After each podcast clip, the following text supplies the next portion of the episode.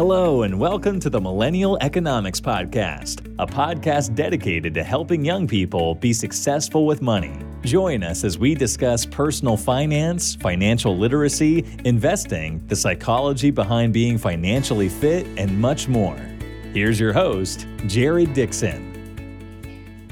Good morning, everyone. Hope you're doing well. I'm recording this on a Sunday morning. So if you're listening in the morning, I hope you're having a good morning as well. Uh, get some housekeeping out of the way. Um, if you enjoy the podcast, if you've learned anything from the podcast, if you've shared the podcast with anyone, and I'm curious if anybody has shared this with anybody else. Um, I uh, the one word comes to mind. Um, I used to um, very frequently, and I, I, still do occasionally, but uh, watched Gary v, v Gary Vaynerchuk's content, and he called the folks out there that never commented or or never contributed to the comment section or never sent him emails lurkers. so I'm curious how many lurkers are out there. Um, people that may maybe may, may may maybe may have never. Wow, I think I need more coffee.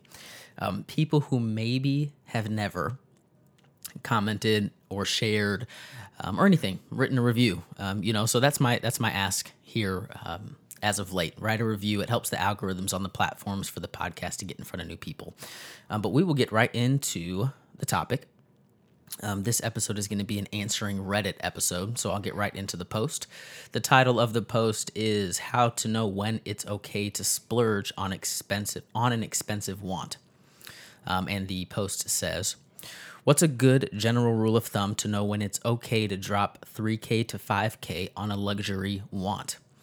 I'm not going to outline my financial status because most people would agree that I can easily afford this, but it still makes me feel emotionally uncomfortable, even though mathematically it's a no brainer. I'm curious to know what criteria other people use to determine if a dropping money on to determine if dropping money on an expensive want is a financially smart move or not. So the poster here doesn't really get into too many details about how much money they have, how much money they make, what this want is. Um, all of those would be good details, but I just thought it was intriguing as I was browsing the interwebs. Um, it's, it's a good question because I think that in the personal finance community, in the investing community, in the fire community, um, it's almost been villainized in many cases to spend money on wants or to spend money on things that might not make 100% financial sense. Um, those that thing could be I don't know a vehicle or an expensive dinner or you know a pair of expensive jeans. I don't know a watch. That's me. I like I like buying watches. Um, but I think it's a good topic. Uh, you know because there's only three things we can do with money, as Dave Ramsey says. You can spend it, you can save it slash invest it. Kind of add that, or you can give it away. And, uh, you know, one thing that I have learned in my financial journey is that if you only do things that make mathematical financial sense with your money, you'll have a tendency to get burned out because part of what we should be doing with the money that we're earning, if we're able and if we're in good financial shape, which we'll talk about here in a second, is we should be enjoying our money. And that enjoyment means different things to different people. Sometimes the enjoyment is seeing your account balance of your investment brokerage increase. And that's great if that's where you get enjoyment from. Um, sometimes that enjoyment is going out to a nice restaurant once a month, you know, a really nice restaurant.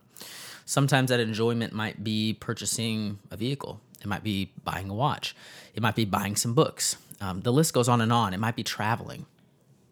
But I think that part of a good financial recipe, you know, a, a good ingredient to a, a good financial soup, I guess I would say, is the enjoyment of the money, even when it doesn't make financial sense. It's what keeps us going. Us as humans, um, there are things that we want to experience and we want to enjoy and we want to bless other people with. And to neglect that part of the recipe would leave a pretty bland soup. I don't know how I got on this analogy of soup, but I'm rolling with it. Um, so how do you know if it's okay to be to buy something that might not make financial sense or to buy a want?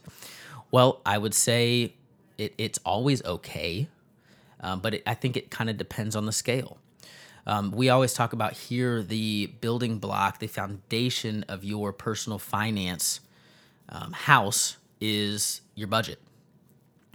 So you need to have a budget in place and you need to make sure you're checking the boxes of all of the necessities that you have. Some of those necessities would be your bills. Um, some of those necessities food, utilities, your mortgage, um, your vehicle if you have that, um, gas for your vehicle, um, you know, those types of things. The necessities need to be first. If you're in a spot where you don't have any margin at the end of your month past your necessities, then your enjoying your things that you spend to enjoy um, on enjoyment, I should say, is going to be incredibly small. I do think it still needs to be there, but it might look like once a week going and getting a burger from McDonald's and spending two dollars, right? Um, but there needs to be some enjoyment there. Now, if you have debt um, if you uh, have high interest credit cards, um, th- again, that enjoyment is going to be tailored down. Okay, so maybe every month you allocate $50. Maybe every month you allocate $20, right? If things are really tight at the moment. Um, and um, that's going to be your enjoyment fund. But I do think it's important to have it. Now, if you find yourself in a spot where you're debt free, you're investing every month, um, you are checking the boxes on the goals that you have written down somewhere. So maybe you are saving money for your kid's school, or you're saving money to purchase a home, or you're saving money for, I don't know, maybe maybe you're saving money to go to school, right? We all should have goals that we have written down. If you're checking all of those boxes, if you're debt free, and when I say debt free, I don't necessarily mean a mortgage, but I mean you don't have any high interest debt, credit cards, personal loans, student loans, those sorts of things if you're investing regularly, um, that and the investment is getting is is keeping you on track to the goals that you have later in life, whether it be retirement or early retirement. Um, some people are okay with you know working till they're of retirement age, quote unquote, sixty five, and then they you know want to do their thing. Maybe you subscribe to the fire community and you want to retire by age forty. Maybe you want to retire by age thirty five, and you're being super super aggressive. Well, your saving and your investing need to line up with the goals that you have later in life. Okay.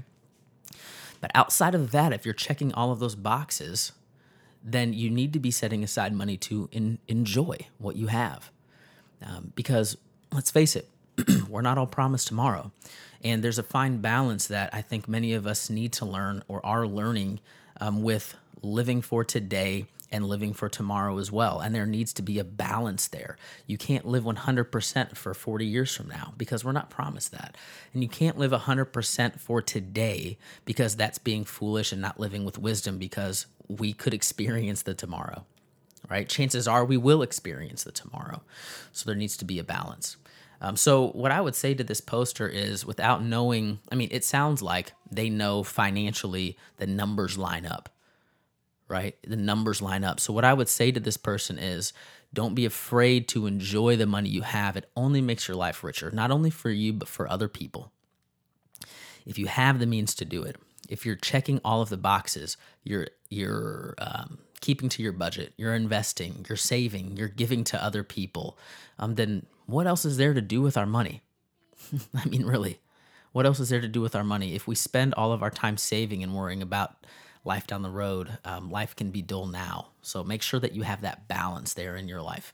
Um, and maybe you take some inventory today. You know, maybe after this podcast ends here, um, you take some inventory and you see if you're checking those boxes and you assess kind of kind of that thing that you've maybe wanted to buy for a long time or that trip you've wanted to take for a long time, and you start planning inside of your budget, um, setting aside money to actually enjoy the things that you have and enjoy the money that you're working for. So that's what I will leave you with today. Hope this episode was uh, valuable for you, and we will talk soon.